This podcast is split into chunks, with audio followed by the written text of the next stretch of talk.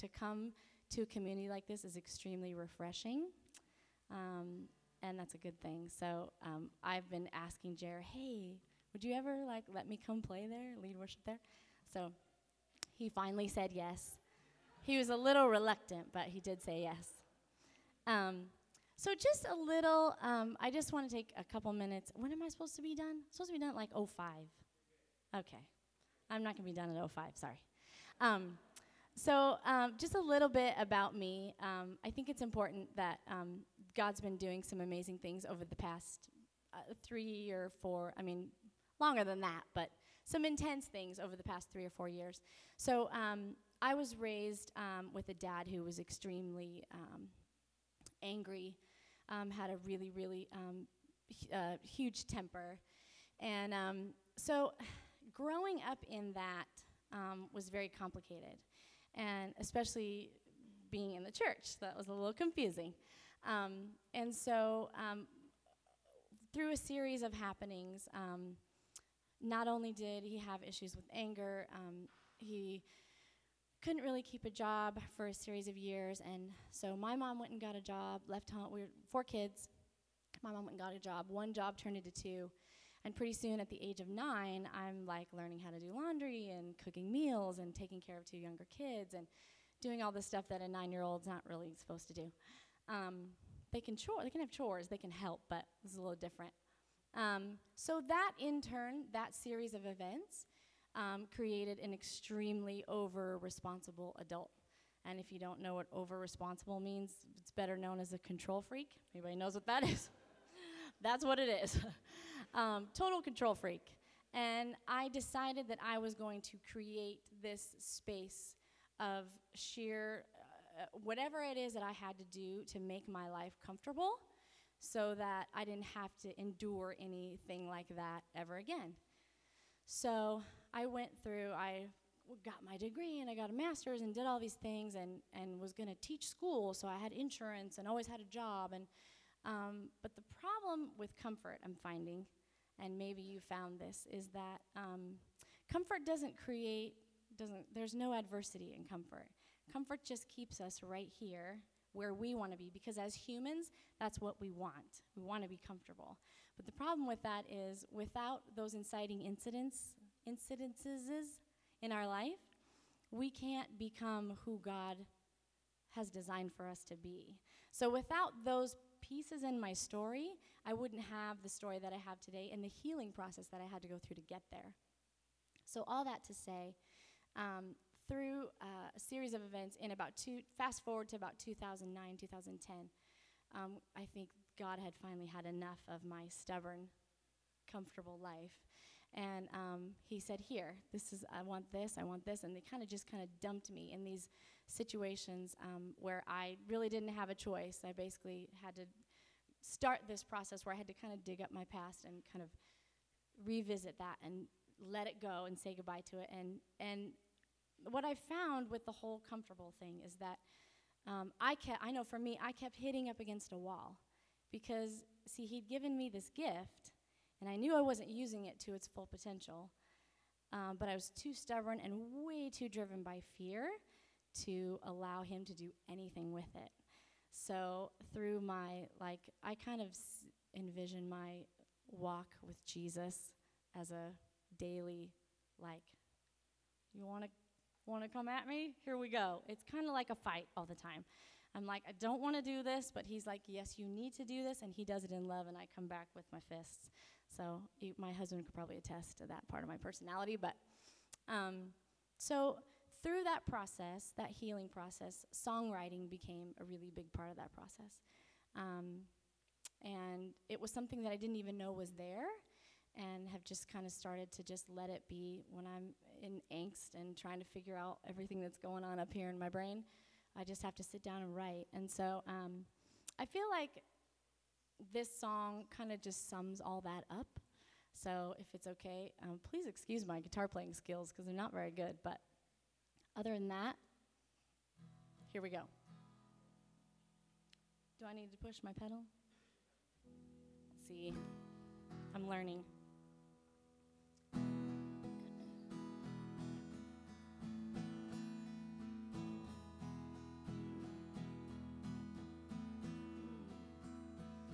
This girl's alone and this girl's afraid. She does not see the changes you've made. Hurting for so long, desperate to see. Is there a way for her to be free? Can I see that she is me? When will I learn? You're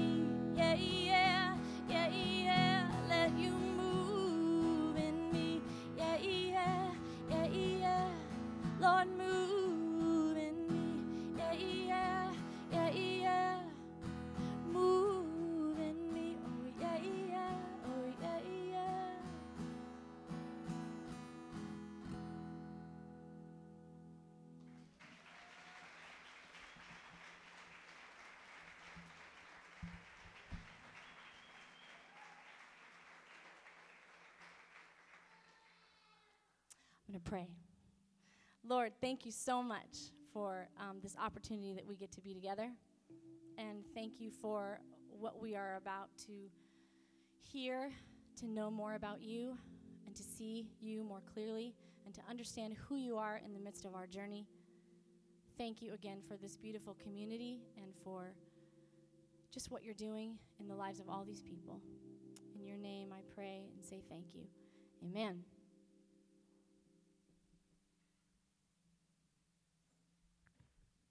Hear it for Kim and Ryan Johnson.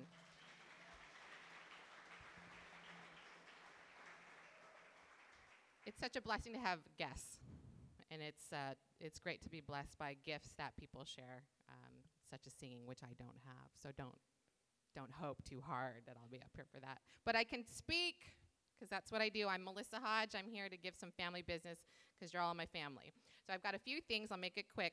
We've got connection cards that you're sitting on right here. Right here, everyone. So if you're guests, um, please fill that out so we know who you are and that we know that you've been here. If you have prayer requests, um, please put that there too because they get put into the little bins, those little usher baskets that we have, so that we know how to pray for you and get connected. Um, Evan waved them in the back. So if you're not sitting on them, they're in the back. And in the back, we have clipboards because we know you want to sign in. We know you want to wake up early and put up these chairs because we do need help. Um, getting this all set up doesn't happen by itself, even though sometimes we really, really wish it would. Um, we do need you guys to sign up. So if you have a chance, if you guys are early birds, like I said last week, come and sign up and help us out. And speaking of early birds, whether you like it or not, you're going to have to wake up early September 8th because we're going to start at 9. Because you're all here at 9.30, right? 9 o'clock won't be so hard. It's an act of selflessness on our part. Let's just think of it that way. Because tall ships will be here, and this place will be packed. So if you don't come early, you're going to have to walk like you did today.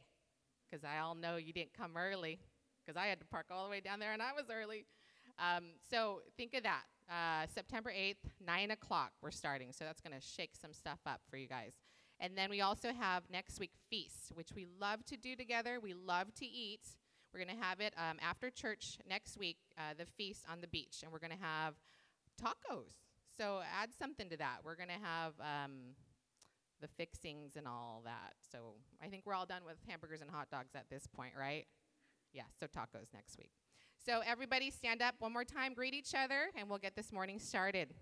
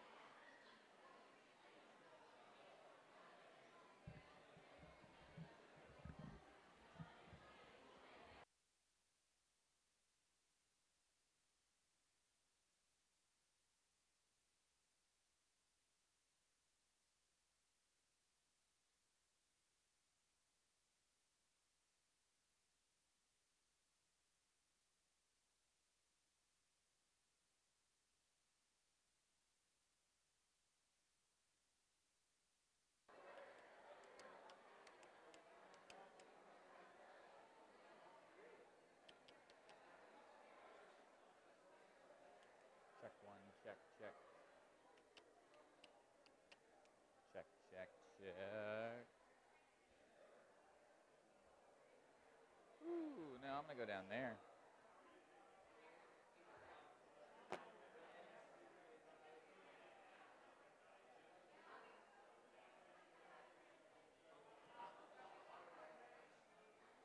Oh. Well, good morning, my friends.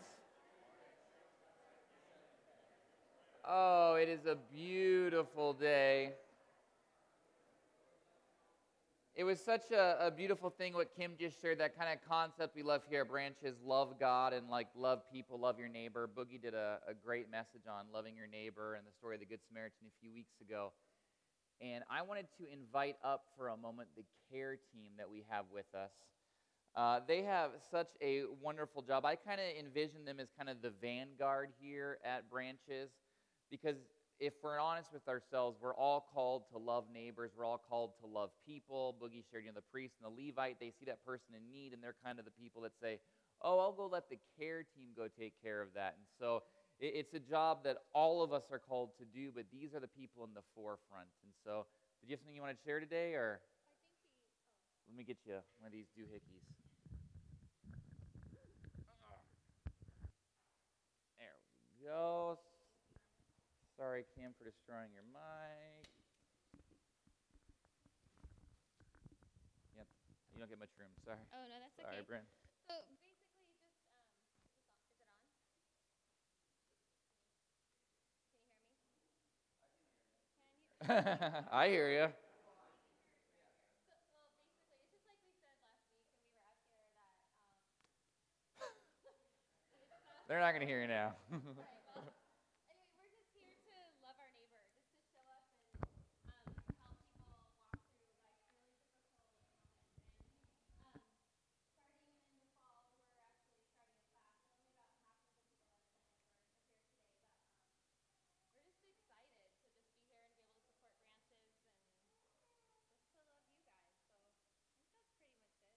Let me pray for you guys. Father, we lift up the care ministry. We live in a broken world, Lord, with needs and tears. Father, thank you that you have placed upon these people's hearts a desire to encourage people in your name and in your kingdom.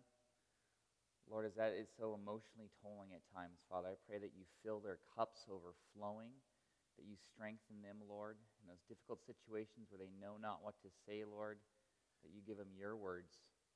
Lord, I pray that we are all called to serve you, to love our neighbors.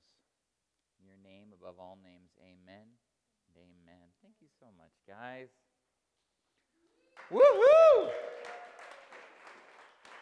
We're, we're going to have some fun today. I want to talk today a little bit about choices. I feel my wife and I, we've been making a lot of choices in our life. Our daughter turns four this week, and so we had the big choice of, you know, which preschool to go to. And we actually had the conversation, well, if we go to this preschool, then she'll go to this university. And if she goes to this one, then it's going to be that one. And like, she's four, but we have these choices, and sometimes they're small choices bacon or sausage. I had a, a hard choice last week. Do I get the fried ice cream for dessert or do I skip dessert? It was delicious. And uh, I- I've actually read a few studies. People claim that the average adult makes between 30,000 and 70,000 decisions every single day. This is Am I going to sit in that chair or that chair? Do I use my blinker? Do I change lanes when we drive? Just decision after decision. And so I want to kind of look at different decisions that we make, maybe not the small ones of bacon and sausage, but uh, some of the larger ones. Specifically, I want to look at a, a story in the gospel, Matthew chapter 14, if you have your Bibles, of someone that makes a decision. But I want to start by sharing a choice that I made earlier in my life, a decision. My friend and I, for eight years, promised each other every year that we were going to go skydiving. And so finally, after eight years of just saying it over and over for his 21st birthday, we decided to go skydiving. And I remember kind of everything that happened that day made me think more and more this is a bad decision. Like, this is a bad choice that I'm about to make. I remember we get to this teeny tiny airport, it's outside of Vegas, and we see the people that had just landed. They are all pumped and they are all excited, but then they kind of ushered us into the side room and they said, We need you to sign a contract before you go. I remember it clearly. It was eight pages front and back, 16 pages total. I had to sign and date the bottom of every page, initial every single paragraph that if I died, I couldn't sue. If I died, my family could, you know, just all that legalese. But the top of the front page, remember the box so clearly. It said, Last year, 50,000 people enjoyed the sport of skydiving. Last year, 26 people died in the sport of skydiving. And, and I've, I'm an adventurous person, might be a good way, and I've done some dangerous things. I had never done in my life, up in that point or since, something where they gave me the probability of survival, if you know what I'm talking about. And I'm a, I'm a math nerd. I did the math. There was a 1 in 6,000 chance someone was going to die that day we had better odds of making it big in Vegas than, you know, dying, you know, so it was not good. But we, we were pumped, you know, and so then I see that they're filming us signing the contract, and I've signed many things. I've never been filmed signing, so that terrified me a little more. And but you know, kind of, we're going skydiving. I mean, I'm, I stuck with my choice and my decision. Now the planes are small, so it was me and my friend, his mom and his girlfriend. And so how it worked out was the plane wasn't big enough for all of us. We had to split into two groups. So he and his mom go on the first trip. They had a blast. It was wonderful. But they had a, a guy do a solo jump, and he didn't have the best time. You see, when you go skydiving, there's this concept where you have your main chute, and if your main chute doesn't open, you have your reserve chute. And if your reserve chute doesn't open, you don't live. And what happened was this guy, he packed his own main chute, and it didn't open and some professional packed his reserve chute, so that opened. He felt, I mean, he's fine and he's safe. And so when that happens, there's this $100 ripcord thing that falls to the ground.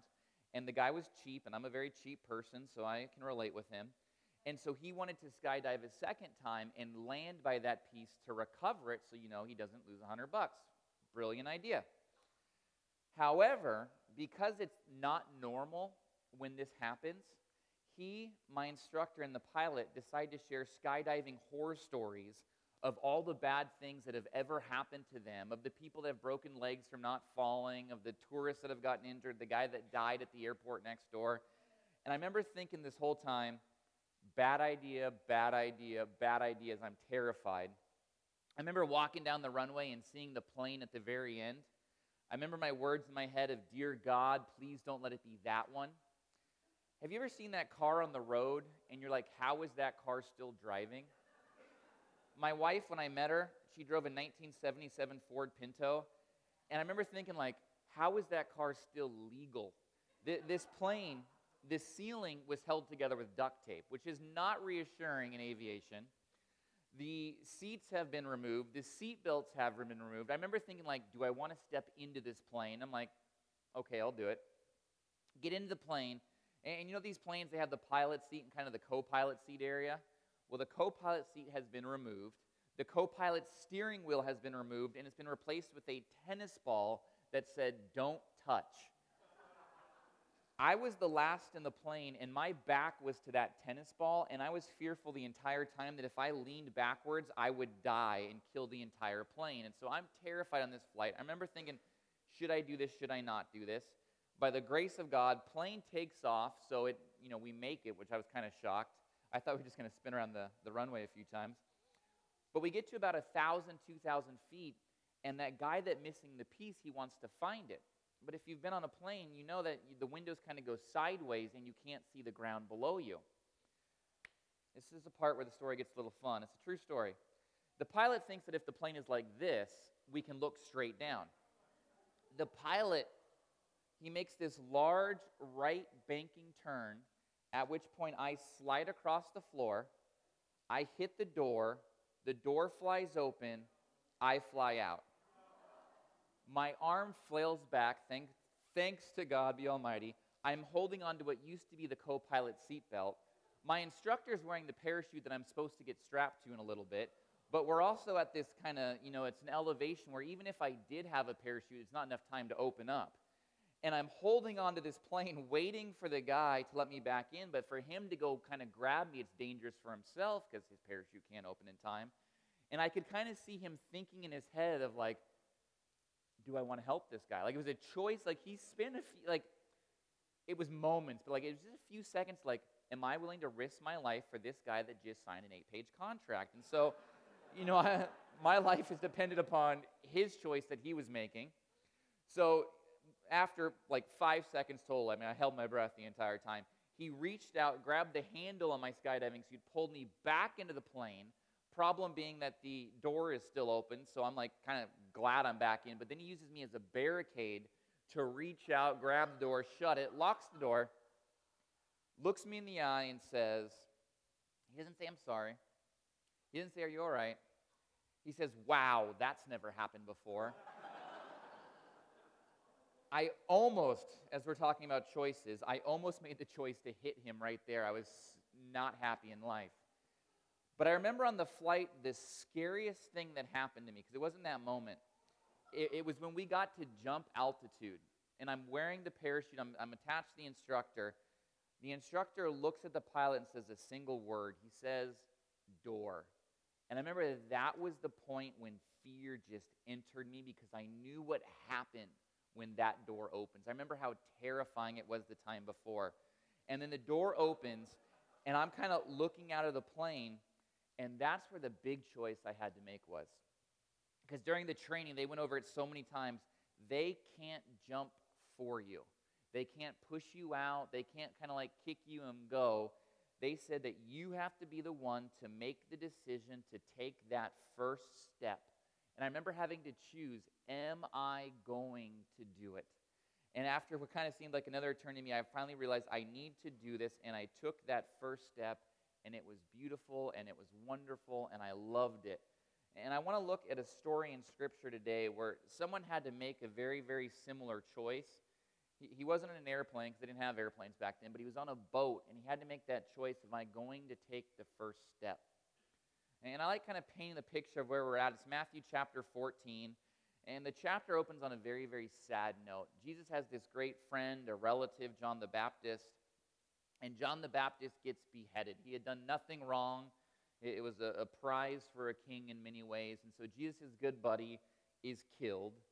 And then the next thing that happens is Jesus gives what would be an amazing, wonderful sermon, and he feeds 5,000 men, plus women, plus children. And so, me as a preacher, I know for who I am, and I've talked to a few other pastors, it's just tiring on a Sunday giving a message. You work all week and then you deliver it and you're exhausted, and oftentimes I just want to go home and crash on the sofa.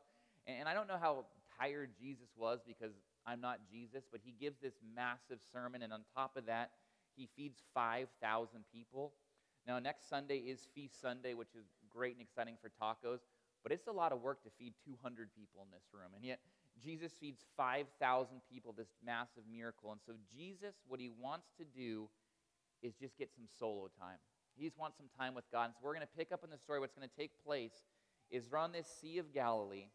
Jesus is going to walk his disciples to the bottom of the lake, and he's going to say, Guys, I want you to get in the boat and go to the other side, and I'm going to walk around the lake, and I'm going to meet you there. And so that's where we pick up in Matthew 14, verse 22 says, Immediately Jesus made the disciples get into the boat and go ahead of him to the other side while he dismissed the crowd.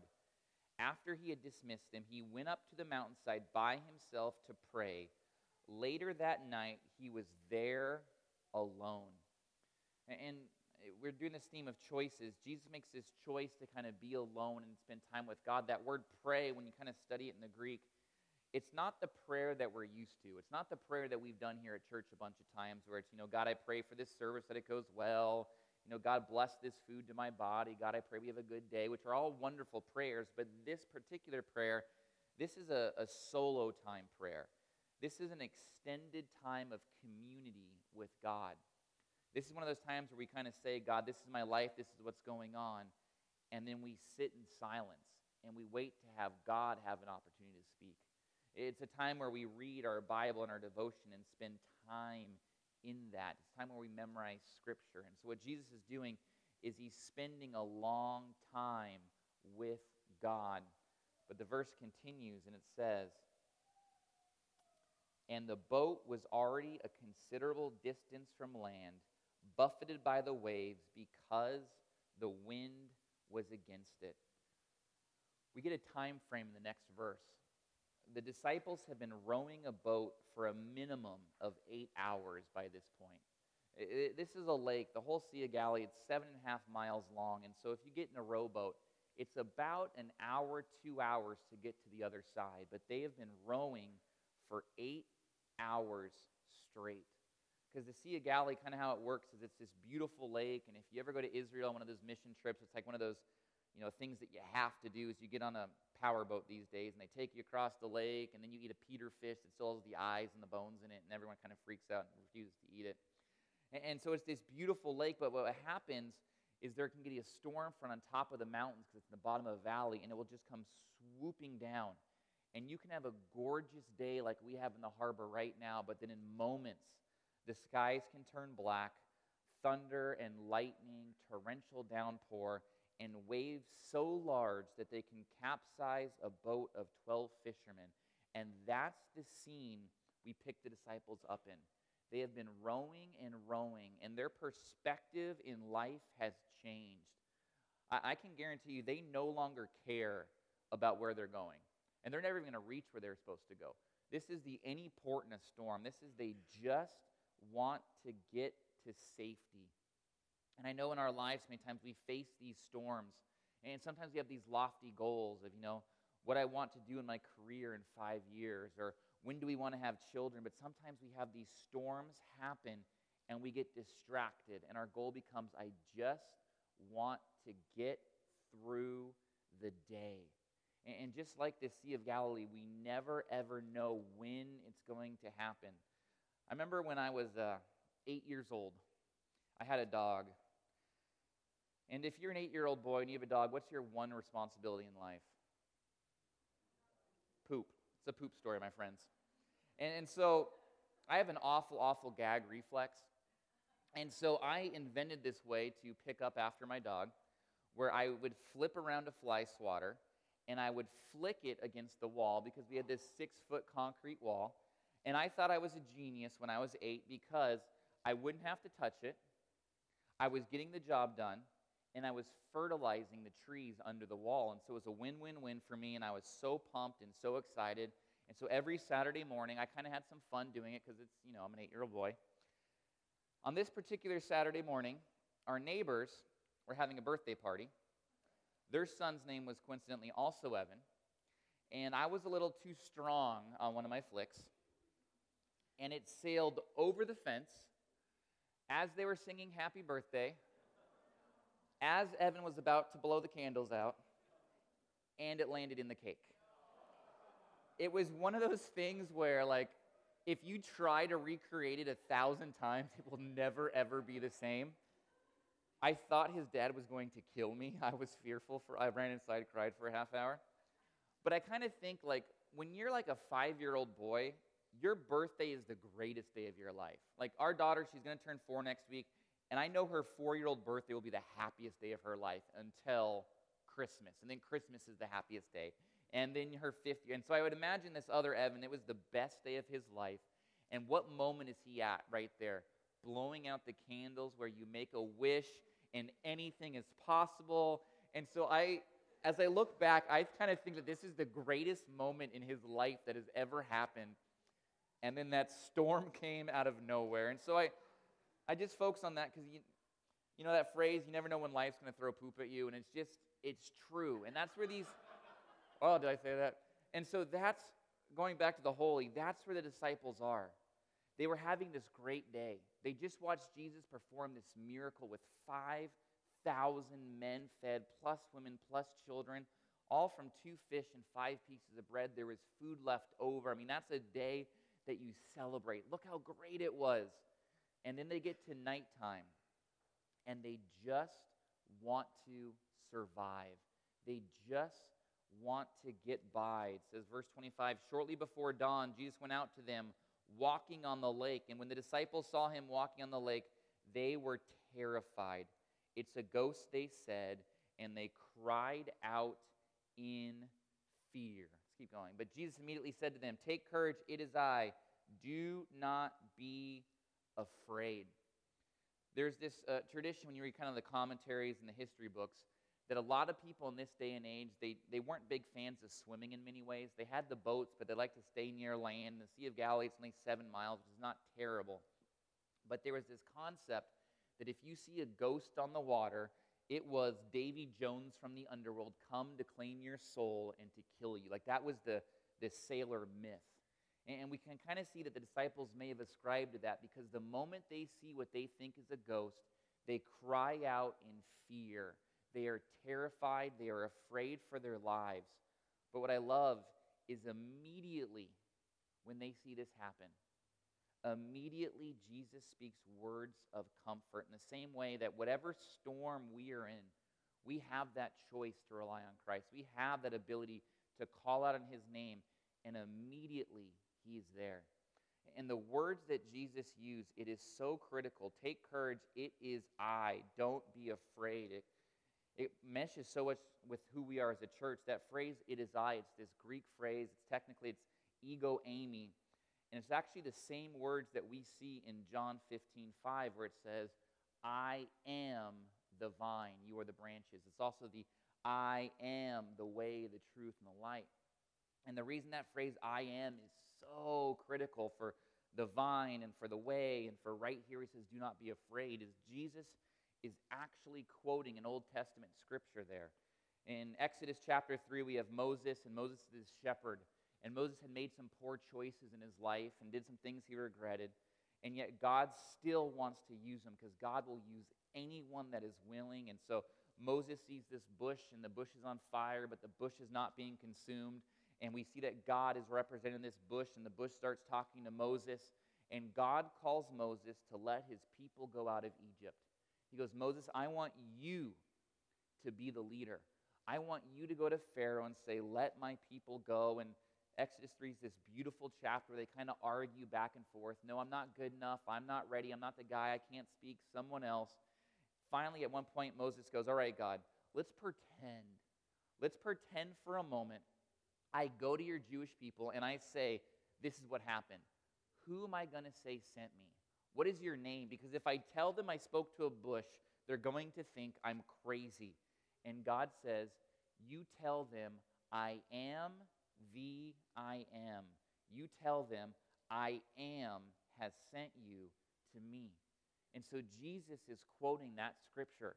And quite possibly, it's the first time we see him in this story telling the disciples, I am God. You know, we've seen earlier at the baptism, different points, the concept of the Trinity, and we can see the different things. But this might be the first time Jesus is telling the disciples, I am God. In the beginning, I was there. Not only was I at creation, I was the agent of creations. All things were created by me. I mean, think of the comfort of that concept. Because why are you guys scared? Why are you afraid? I created the lake, I created the trees, I created the clouds. Don't you think I have control over my creation? I mean, this isn't the first time there was a storm that Jesus just stopped because he said, Stop. Because don't you guys understand who I am? And then I think for a moment, I like to stereotype people sometimes. Sorry.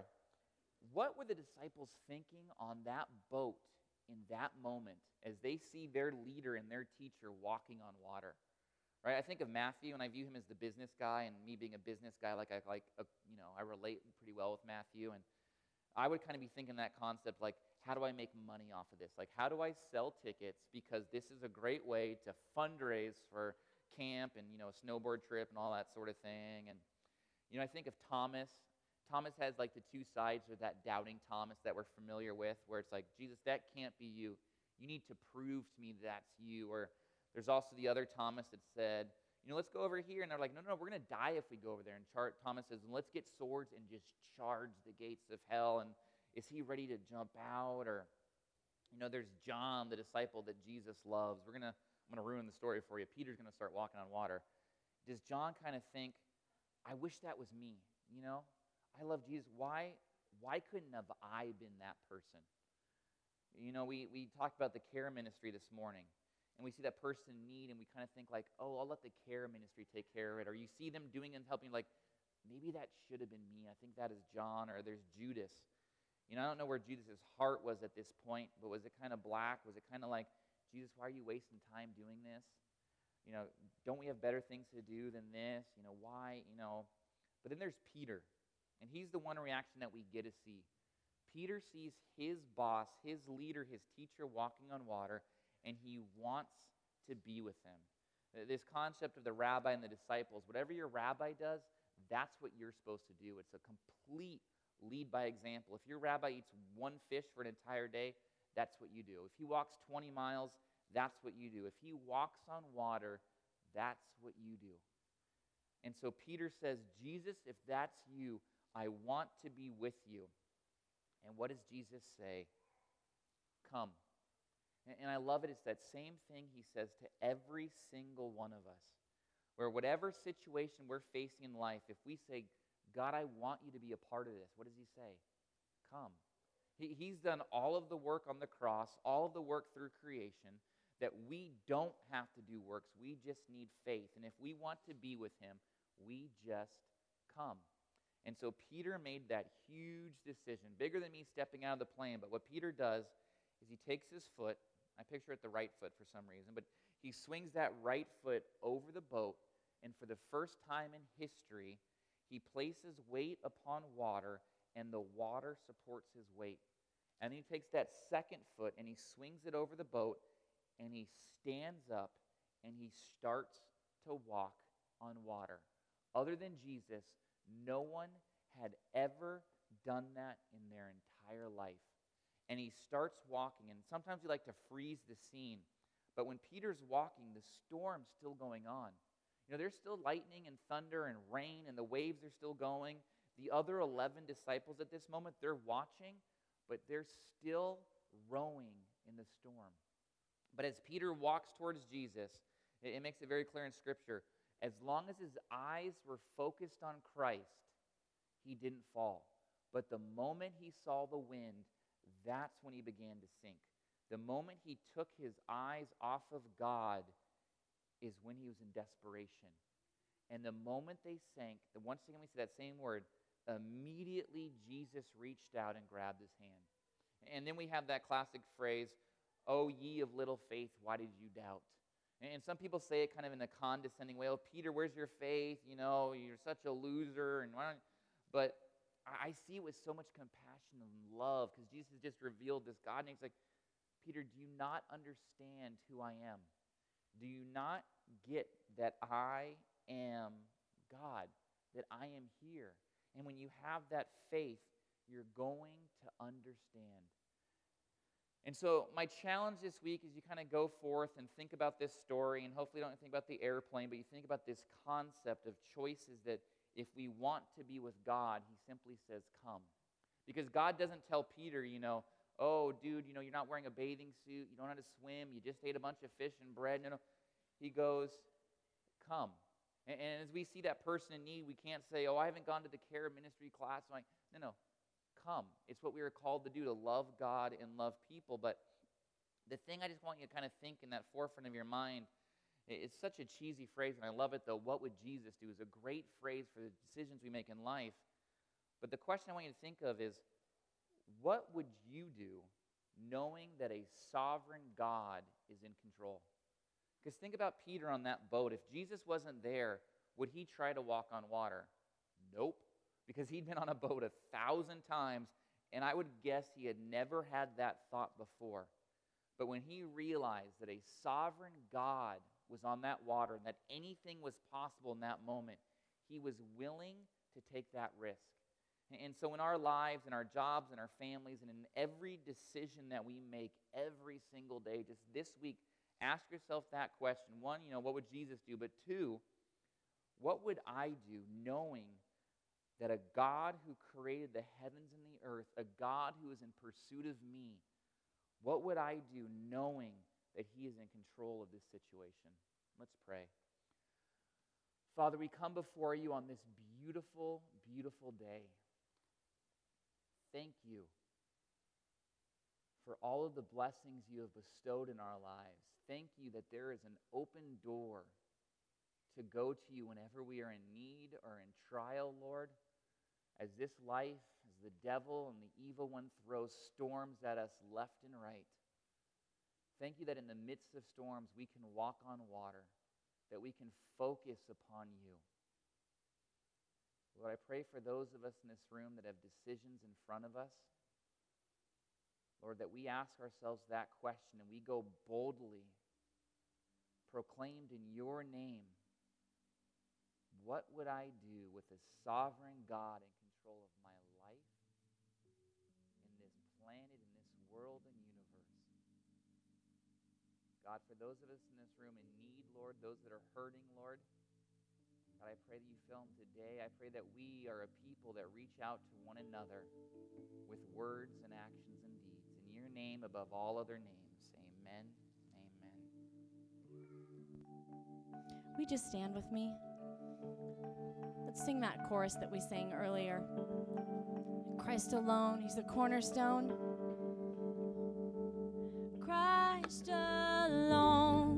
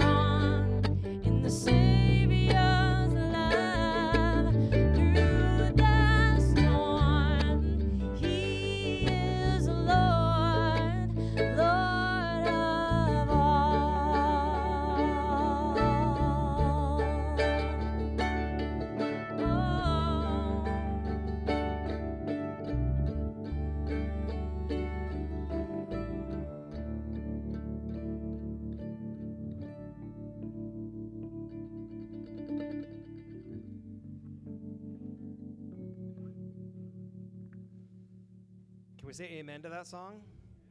It's a pretty killer song. I think we're going to start leading that. So thanks. Hey, thanks to Ryan and Kim. Can you guys give them a hand? So we're going to close today. I'm going to pray up for us. Father God, we are we come here today, Lord. We are so blessed by you. Lord, even though we all have storms. We all have big ones and little ones and some some bigger than others and some that are crushing us and some that are just kind of out there in the distance, Lord. But all of us can come to you. We can come to you boldly because of your son Jesus. And we thank you for that. We thank you that you, you provided Jesus as the atonement for our sins, something that we can come before you and have access to you. So, Father, thank you for that. Uh, I pray this in your name. Amen. So here